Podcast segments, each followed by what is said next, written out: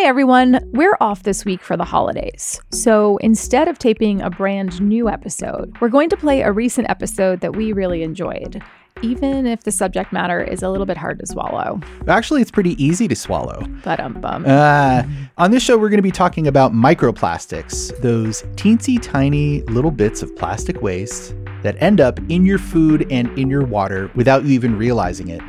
Microplastics are a byproduct of our plastic dependent world, and they are absolutely everywhere on the planet. That's why we asked Wired Doomsday reporter Matt Simon to come on to the show and talk about the problem because he wrote a book about it. So the subject may be a little bit depressing, but still we managed to have fun. yeah, sure. and it'll probably make you look a little bit differently at all of the packaging and the products you're about to unwrap this week. So enjoy the show, and we'll be back next week with a brand new episode of Gadget Lab. Lauren. Mike. Lauren, would you care to guess how much plastic is in your digestive system right now? No, I would not care to. Why does it scare you to think well, about? Yeah, it does. Also, I feel like it's probably unquantifiable. I'll tell you how much plastic is under my kitchen sink right now because a sign of adulthood is that you just collect like 42 plastic bags and stuff them in other plastic bags. Right. You should stop using those plastic bags. You just you never run out of plastic bags. Well, eventually they break down and they end up in your body. I know this is the scary part. It really is. I have a feeling this is what we're going to talk about on this week's show. It is what we're going to talk about. So buckle up.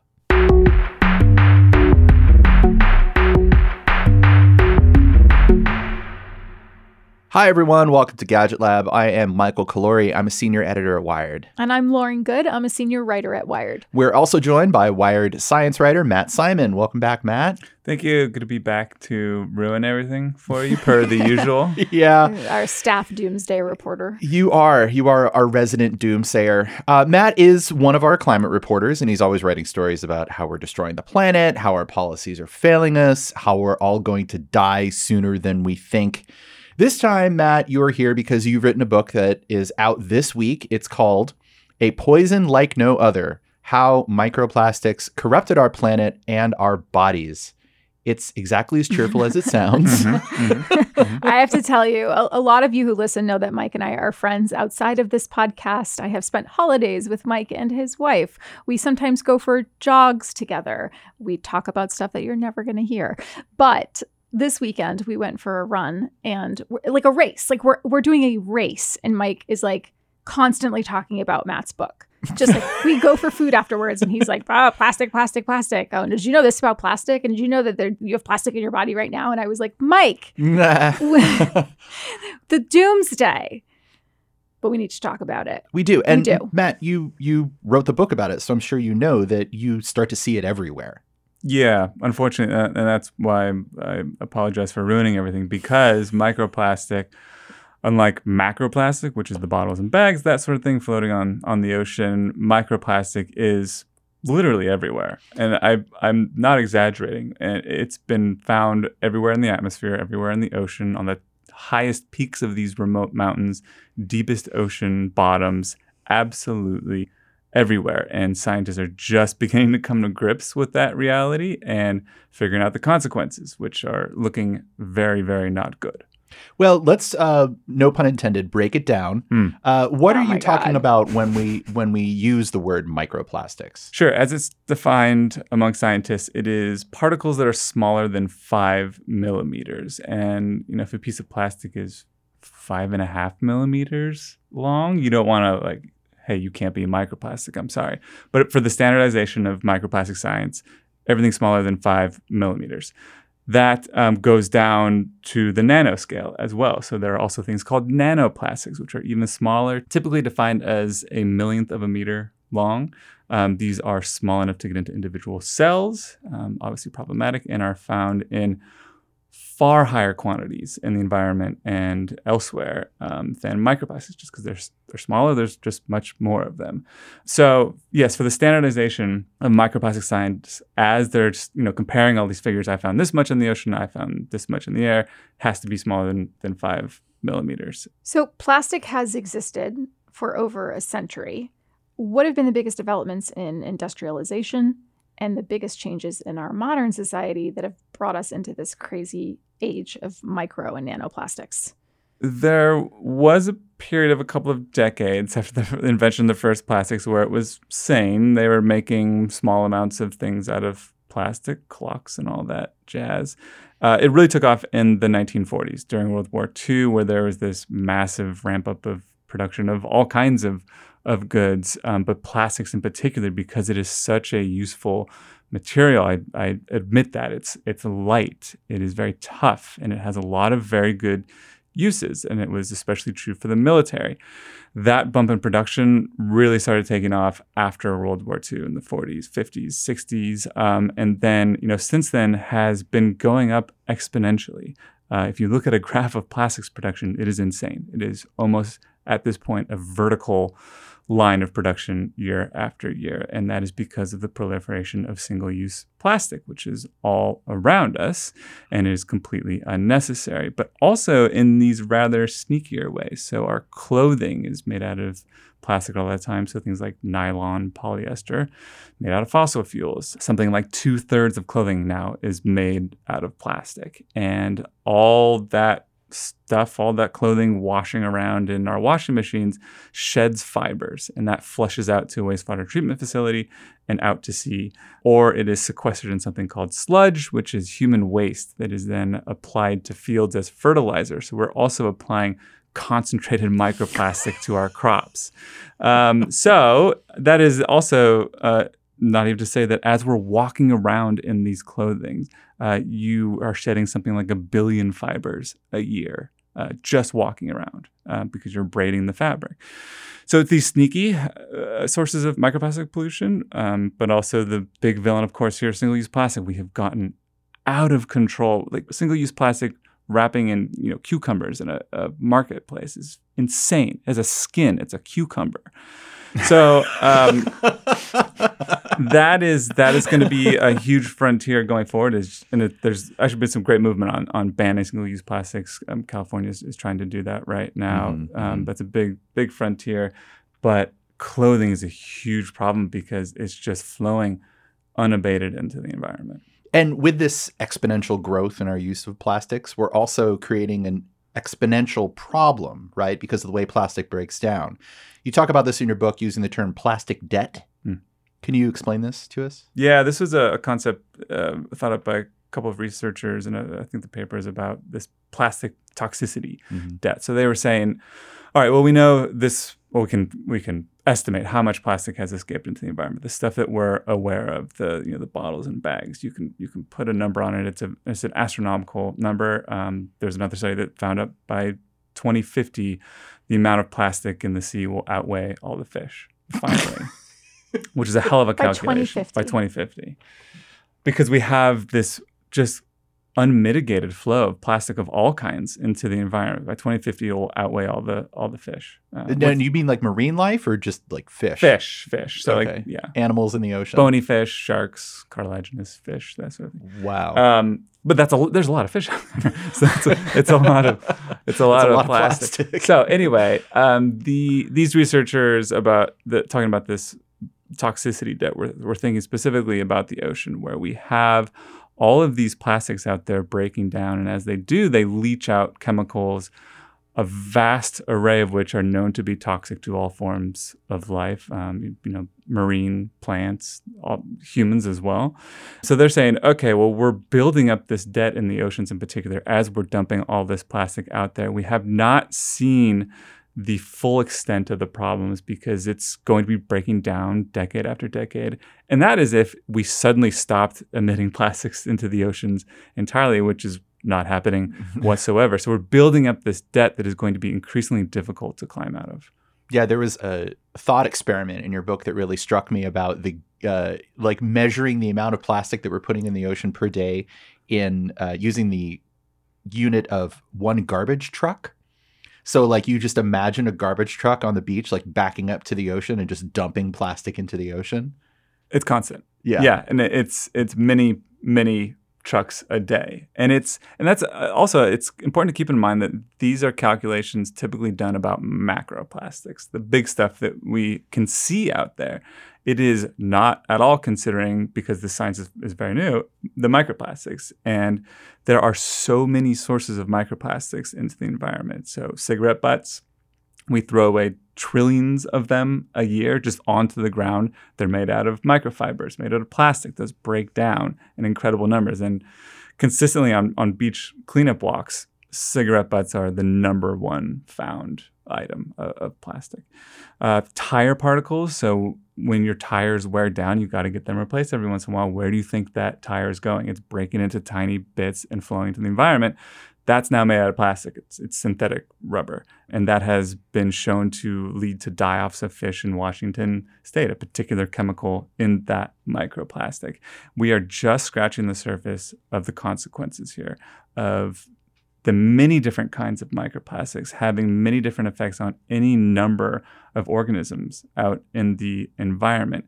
And when we're talking about this exponential growth in the production of plastic, they are finding exponential amounts of microplastic in the environment that maps perfectly with that graph showing the production of plastics over the decades. Uh, they're finding exponential amounts in ocean sediments and in layers of peat. Peat is this plant matter that doesn't break down very well. That's actually gathering stuff that's falling out of the atmosphere. That is increasing exponentially as well. As this problem just spirals more and more out of control, we are finding an exponential amount of microplastics in the environment. So, what organisms might not be suffering right now, today, could very well be in 5, 10, 15, 20 years. What are some of the most surprising places um, in, I want to say in human biology, but in all biology, where plastic is showing up? Everywhere. That's what's so surprising about it. It's, it's literally everywhere. I mean, you can go and find fish larvae in the sea with microplastics jammed up in their stomach. Um, these things get so small that they're not only getting into every organism on the planet, they're getting into individual cells. That's how small they are. Uh, because plastics, by their nature, are very tough. They break down, sure, when they're exposed to UV light in particular, but they aren't going away. They're just breaking into smaller and smaller pieces. The troubling thing is there's speculation now that they probably don't ever go away entirely. They actually reach a size that is no longer subjected to forces of abrasion. So they actually reach this particular nano size where they exist maybe forever. So then now we have to think about okay, the amount that we already have in the environment is out there for good.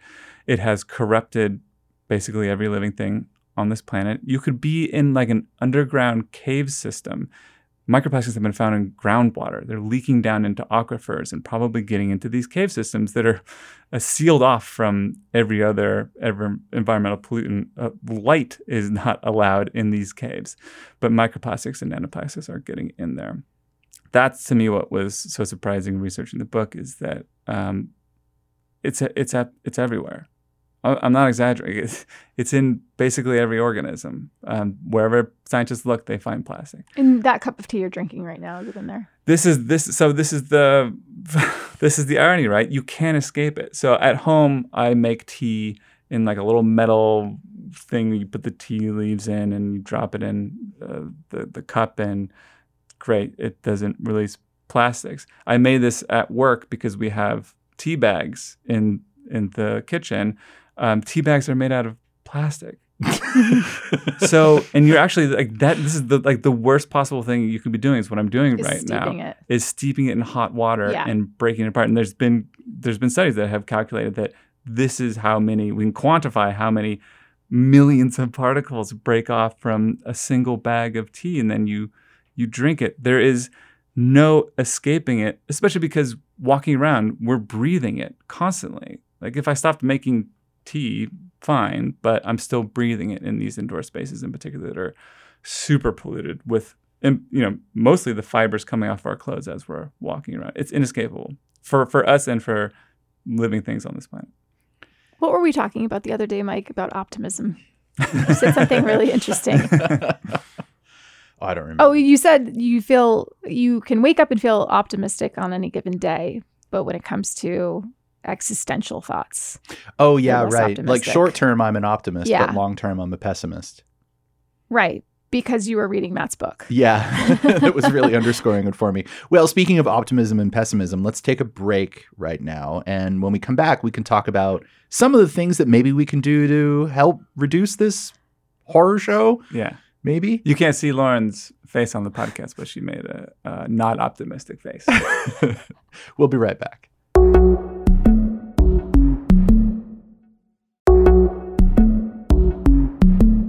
All right, welcome back to the show. So, these tiny plastics are a huge problem, and there has to be something that we can do. And I'm sure most people's thoughts right now are going towards recycling.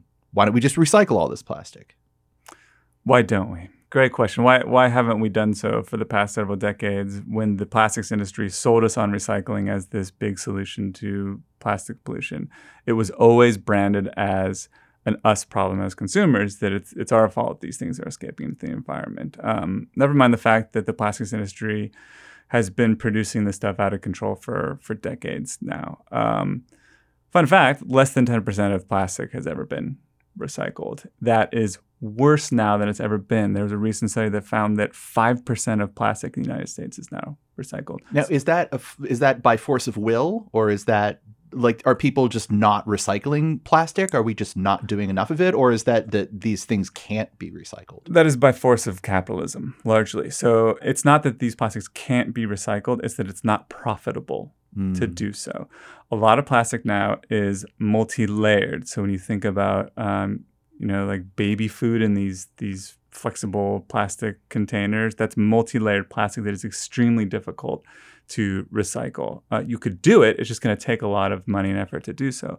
What we have been doing for the past several decades in the United States and in other developed nations is shipping our plastic to developing nations. We say we don't really have the infrastructure um, to recycle this profitably because we don't have a government that ever stepped in and was like, hey, maybe this is something we should tax the plastics producers to fund. Tax.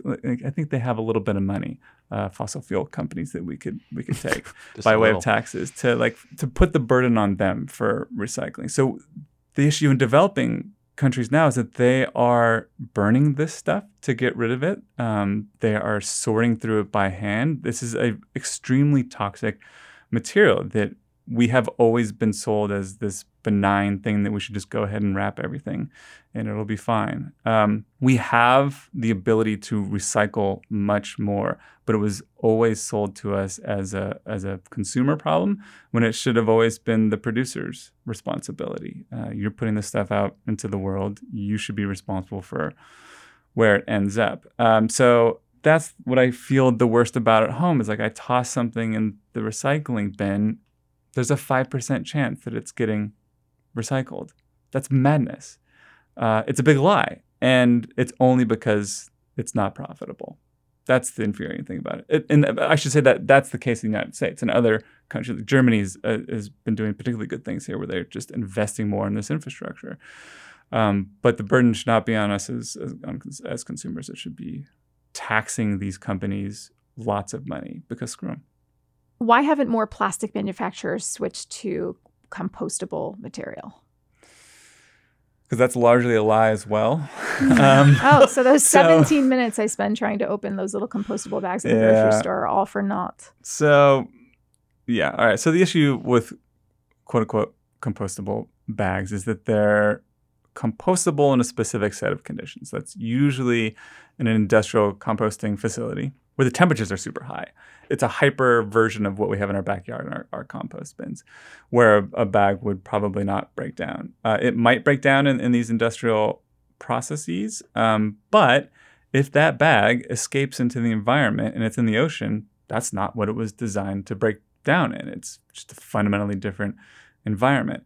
You'll hear a lot about bio based plastics. These are plastics made out of carbon from plants like sugar instead of carbon from fossil fuels.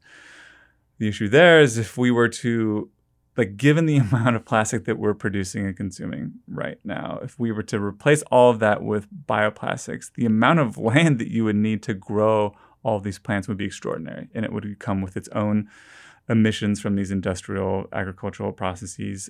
Tremendous amounts of, of water, and that is taking up land that we need to feed the human species. So there are, you're going to see probably in the coming years better, you know, kind of better plastic materials made out of things like mushrooms, things you can grow in more sustainable ways. Um, but the, the at the end of the day, and I, I hope this comes across strongly in the book, is that the only solution to the the microplastic crisis, like the only big, really impactful thing, is to just stop producing so much goddamn plastic. It's out of control, and everything, every bag and bottle that escapes out into the environment is really just pre microplastic. It's going to break down into smaller and smaller bits and get into smaller and smaller creatures. Um, so alternatives are great, but they're no replacement for just stopping with this madness.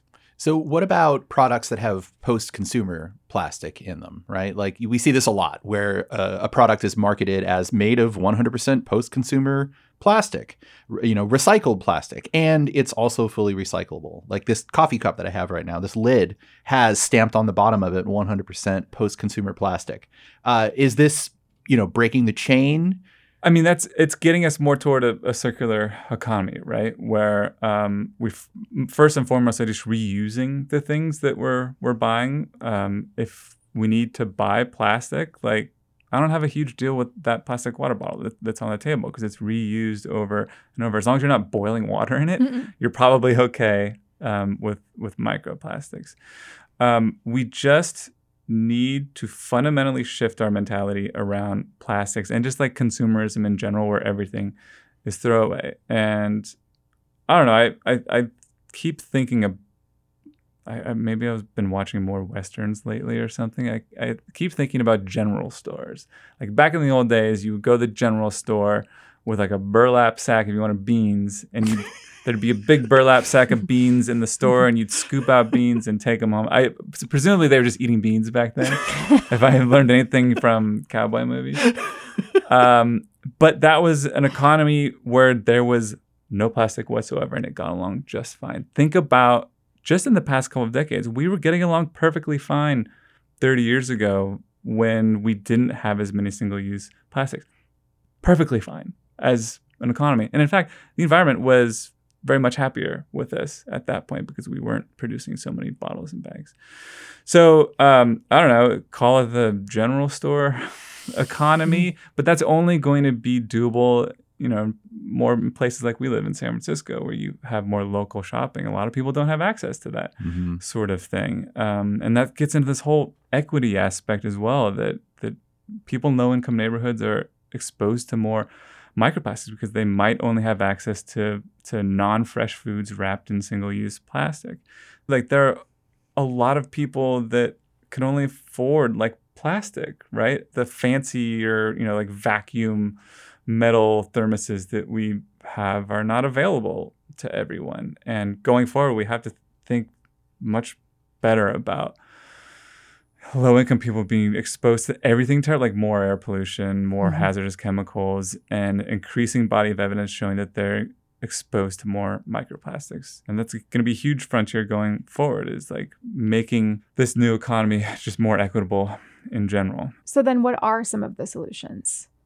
I mean, I've, I've, I, what I'm saying is that there are solutions. So we can buy aftermarket filters for washing machines, for one, and that will actually stop a lot of the fibers that are polluting bodies of water from from getting there. Um, France is now mandating that by 2025, all manufacturers of washing machines have to include these filters pre-installed. We don't have them in the United States. Our wastewater from washing machines just flushes straight to a wastewater treatment facility. Um, I mean, I got one at home. It's it works. It's an aftermarket thing. It's pretty easy to install, but that's again placing the burden on consumers. Yeah, this should be on the manufacturers of these machines to include them. So there's a lot of this stuff to work out, and policymakers like um, plastics groups are, are, doing a lot of good work here in uh, making this problem first of all more known to people, which I hope the book also does. That we have this massive problem that has been out of control for a very long time. We have a lot of plastic out there that is out there for good. There's no magnet that we can drag through the environment to collect microplastic, but there are ways that we can turn down the flow of microplastics and nanoplastics into the environment. Um, first and foremost, it's about just stopping with the plastic. It's crazy. It's madness at this point. Well, it's good advice. And thank you for passing Mhm. it along, even though it comes with a, uh, a healthy dose of darkness. Yeah, I think that's um, that's that's kind of the tagline for all of my writing for Wired and for this book. I think. Um, hey, this is cool, but Yeah, it's like, what can you do? And then you just shrug. Yeah. "Eh, nothing. Well, Yeah. not nothing, but it should not be us who is forced to solve this problem. exactly. consumers. We cannot let the plastics industry bamboozle us again, like they did with recycling. That this is an us problem; it's a them problem. I don't know. That's kind of where I, I have a little bit of of hope. Like getting into this optimism is that there seems to be a tide turning here, where people are realizing just how awful plastics are, and there are more studies very recently, sh- like connecting specific chemicals in plastics to early deaths, and like hundreds of thousands of early deaths in the United States alone. Um, we just have to be much more careful about how we're using these plastics. All right, let's take a break and then we'll come back with recommendations.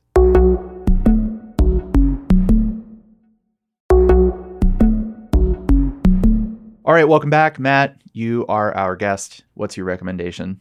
I've been detoxing from from microplastics, uh, researching that for quite a good part of my life.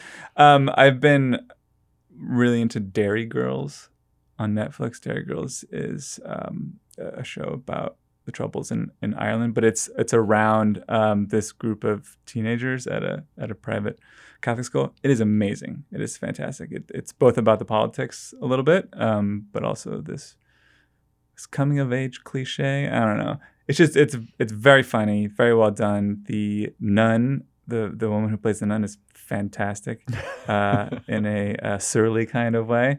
Highly recommend, um, especially if you don't want to think about microplastics. It wasn't as big of a problem back then, Back right? Derry. When So does they the show take place? they weren't worried. Uh, it was during the the when was the um, agreement? It was like the 90 60s and mid nineties. Oh, oh, that. They are um, they're very into Fatboy Slim, so it would have been the 90s. the mid to late nineties. Yeah. Yeah. Nice. It's a good recommendation. And you said it's on Netflix? It's on Netflix. Okay. New season now, right? They, yeah, so I just I think the third and is it the final? Maybe the final season. I, yeah, I just finished it. Great. Oh. Does it Love come with a trigger warning for people who went to Catholic school? Uh, no, but it very well should. Are you asking for a friend? yeah, asking for a pal. Yeah. Uh, all right, Lauren, what's your recommendation? My recommendation, very on topic today, get a good reusable water bottle or coffee mug. Mike already mentioned his coffee mug. Um, I think a lot of us here like Miir as a brand, M I I R, for um, for hot coffee and other hot liquids. I'm using a Nalgene for water. I got it at REI. I've recommended it on the show before. um, I reuse it all the time. Uh, the only time I'm not using it is if I like get to the airport and realize that I didn't bring a water bottle, and then I feel really, really bad, and then I have to buy a plastic bottle of water. I'm really trying to cut back on that. Um, I just use this or a smaller version of this all the time. Um, now I'm going to be thinking about every time I run it through the dishwasher, what am I actually doing to the environment? Yeah, I wouldn't do that. Yeah, hand wash it. Hand wash it. But can, can I um, be a little optimistic Yes. again? I- And and yes, we'll allow and, that. and and say that um, I think it's actually really great when people do individual things like that.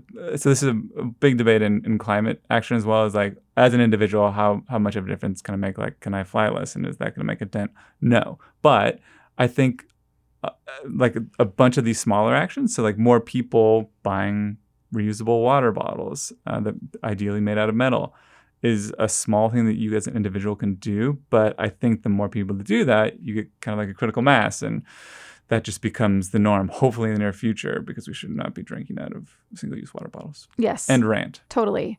And I have noticed at more modern airports these days, there's a lot of encouragement around refilling your water bottle. There are water bottle stations everywhere. They put a little digital clock up that shows, or it's like a tally, I it's a clock, you know, that Yeah. shows you how many um, bottles of water that you're saving from being put into the environment. Yeah, it's just like, it's really easy. It's like right when you get past security. Uh, so there's no reason not to bring your own reusable water bottle when you're traveling. I bring it ev- absolutely everywhere. Yep. Yeah. I've gotten into the habit of just carrying it everywhere. Same. Same. And people put stickers on them. Can personalize Yeah. them. Yeah. You can get a Where's your? Uh, you got an Nalgene bottle, but you don't have any fish stickers on there. No, no fish stickers. I hate to disappoint the all fish right. heads. uh, maybe I have a couple I can float you. Maybe These I have a wired sticker. fantastic. These are very like outdoorsy. There's a lot of uh Lake Tahoe and reference to there's a surf thing. yeah, hold it up a little I'm- higher so all the listeners can see it. I, I'm uh, speaking of surfing. Now I'm going to think of every time I go in the water. I'm going to think about the microplastics that my board is shedding, or Yeah. my wetsuit, yeah, uh, which is made of petroleum, right? Yeah. Neoprene derives from petroleum, and I mean, n- yeah, none of that is like you're you're like communing with nature. You feel at one with nature, but everything surrounding you is this uh, synthetic sort of thing. Do you want to hear something wild? Yes, I mean you're here. Uh, Please I'm- tell us more. Okay, I'm descending back into uh, pessimism and Okay, nihilism. thanks for the warning. Um, so when bubbles come up in the ocean from from a depth, they carry a bunch of stuff like bacteria and just little bits of living things. They also now carry microplastics, and these researchers sh- showed in the lab how when that bubble comes up to the surface, it pops and ejects all the stuff that it's carried, including microplastics, into the air. So the oceans are burping microplastics into sea breezes that then blow on shore.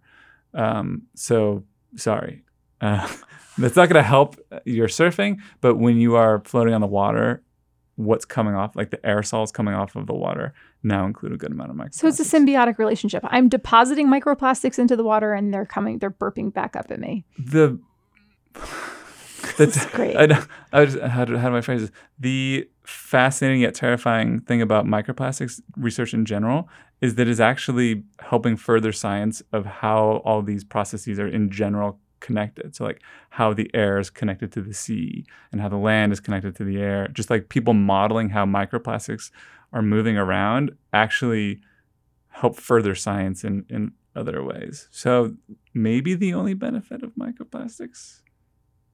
I'll say that's Is- the that's the only one is that it's teaching us is that it's teaching how us everything is just connected, man. Yes. Um, so the microplastics research began in oceans, and the thinking was originally okay. Well, much of the stuff is flowing into the sea. That's probably where it's staying. It's like the sink of of microplastics. But um, this modeling is showing, uh, and measurements taken from from ocean breezes are showing that no, it's it's all fundamentally connected to the atmosphere.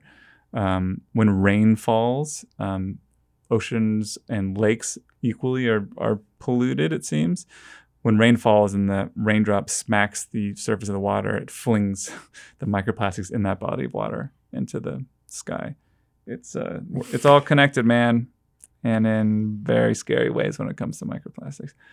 We're we're on such a good track talking about solutions. Yeah, this us is the- trying to be okay. positive. This is the recommendations portion of the show. Hijacking with your talk Yeah. about how we're all screwed. recommendations move to Mars. that will solve all of our problems. That's actually related to my recommendation. Okay. All right, what's your recommendation? Uh, well, you know, Mr. Mars, Elon, it's he's probably going to own Twitter. He's going to be buying Twitter. That is, at this point, we're recording this on Wednesday, almost certainly going to happen within the next couple of weeks. So, um, Twitter might get weird.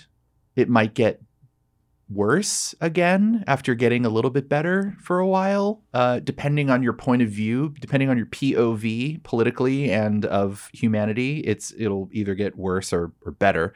Um, from where I sit, it's going to become more chaotic, and it might be harder to find the humanity and the goodness in Twitter when all of the policies that have been enacted over the last couple of years inevitably change on the platform. So let's bring back Follow Friday. This is my recommendation. Wait, your recommendation is to use more Twitter? I thought you were going to say like, so go join Discord. No, nobody should join Discord, to be clear. I don't know what Discord is, and I'm too afraid to ask That's at why. this point. That's why. There is it's you you're on Twitter for the community, right? You're on Twitter because that's where everybody else hangs out. So amplify the people who you want to hang out with on Twitter. So follow Friday. It used to be a thing. I'm sure it still is a thing in some circles, but back in the day, it was a very important part of Twitter where people shared the people in in their lives that they wanted to amplify. So you tweet out on Friday a recommended follow or two or three and say a few words about why you're recommending that somebody follows this person. So, you know, I could say, follow Friday, like hashtag FF or hashtag follow Friday. Follow Matt Simon because his book is out this week and he is a, a, a resident doomsayer and he always has interesting and terrifying things to say about how we're treating the environment and what's coming back to haunt us. Hmm. Does that does that hit my character limit? I. I like So, that, except I don't use Twitter because it's a hellscape. so, so people can follow. all right, so don't they- follow Matt. But you you know you get it right. That's what Follow Friday's for. It's for telling people who they should follow to make Twitter better. Not, not to get off topic, but is there a way to like if people decide to leave Twitter en masse? Is there, if not an alternative, like a similar alternative now, a way to build something that isn't just an absolute nightmare? Yeah, um, you know that's what Discord is for. It's for smaller communities. It's for I mean there there are larger communities on Discord, but you know It's a little bit more chaotic. it is uh, and more segregated, right? Mm. So there are um, like it's it's harder visually to sort of follow things. It's and- almost like if Slack met Twitter. yeah, that's that's a Oh, really good God. Yeah. descriptor. So yeah, like think about it like Just make a- channels, and the channels are themed, and so you would go find a particular channel, but then it's supposed to replicate some of the near real time chat and and replies and threading and stuff that exist on Twitter. Yeah. So uh, that's that's a really good point. Every other viable alternative that people propose for Twitter has uh, more chaos and greater barrier to entry, right? Like Mastodon, you need to know how servers work and you need to, you know, be invited, know somebody. There's all of this barrier that keeps you from just having an experience right away and it being something that your brain can manage. And that's something that Twitter got really, really good at over the last like 15 years or whatever. Um, and the other platforms have not really gotten very good at. So it's still a special place, I think, on the internet.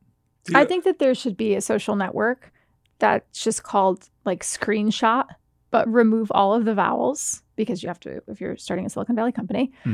And you take private messaging, which really is the fundamentally important social network, and you can screenshot and share certain conversations that you're having in your in your PMs or your DMs. And then occasionally you can open it up for other people to then reply to your threads on screenshots and other times you're just posting because it's a little bit exhibitionist, but you're also trying to contribute to a broader conversation.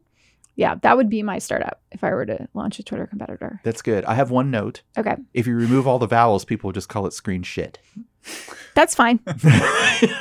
Well, it depends on Um, how it as turns we have out, learned It from Mr. Mars, no PR is bad PR. So, yes, call it screen shit. Call it screen shitty. I don't care.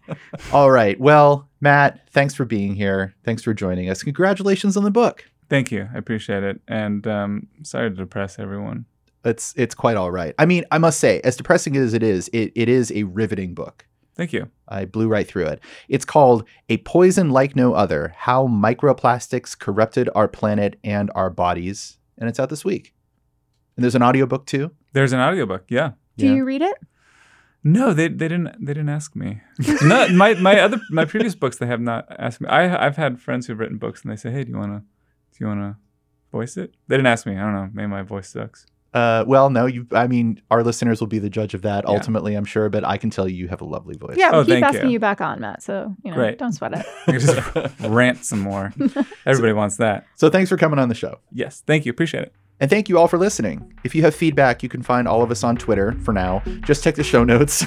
Our producer is Boone Ashworth. We will be back next week. Goodbye.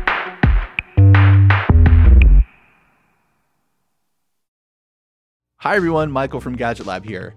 I want to tell you about our friends over at the Big Take podcast from Bloomberg News. Each weekday, they bring you one important story from their global newsroom, like how AI will upend your life, or why China's targeting the US dollar, and maybe how Joe Biden plans to take on Donald Trump.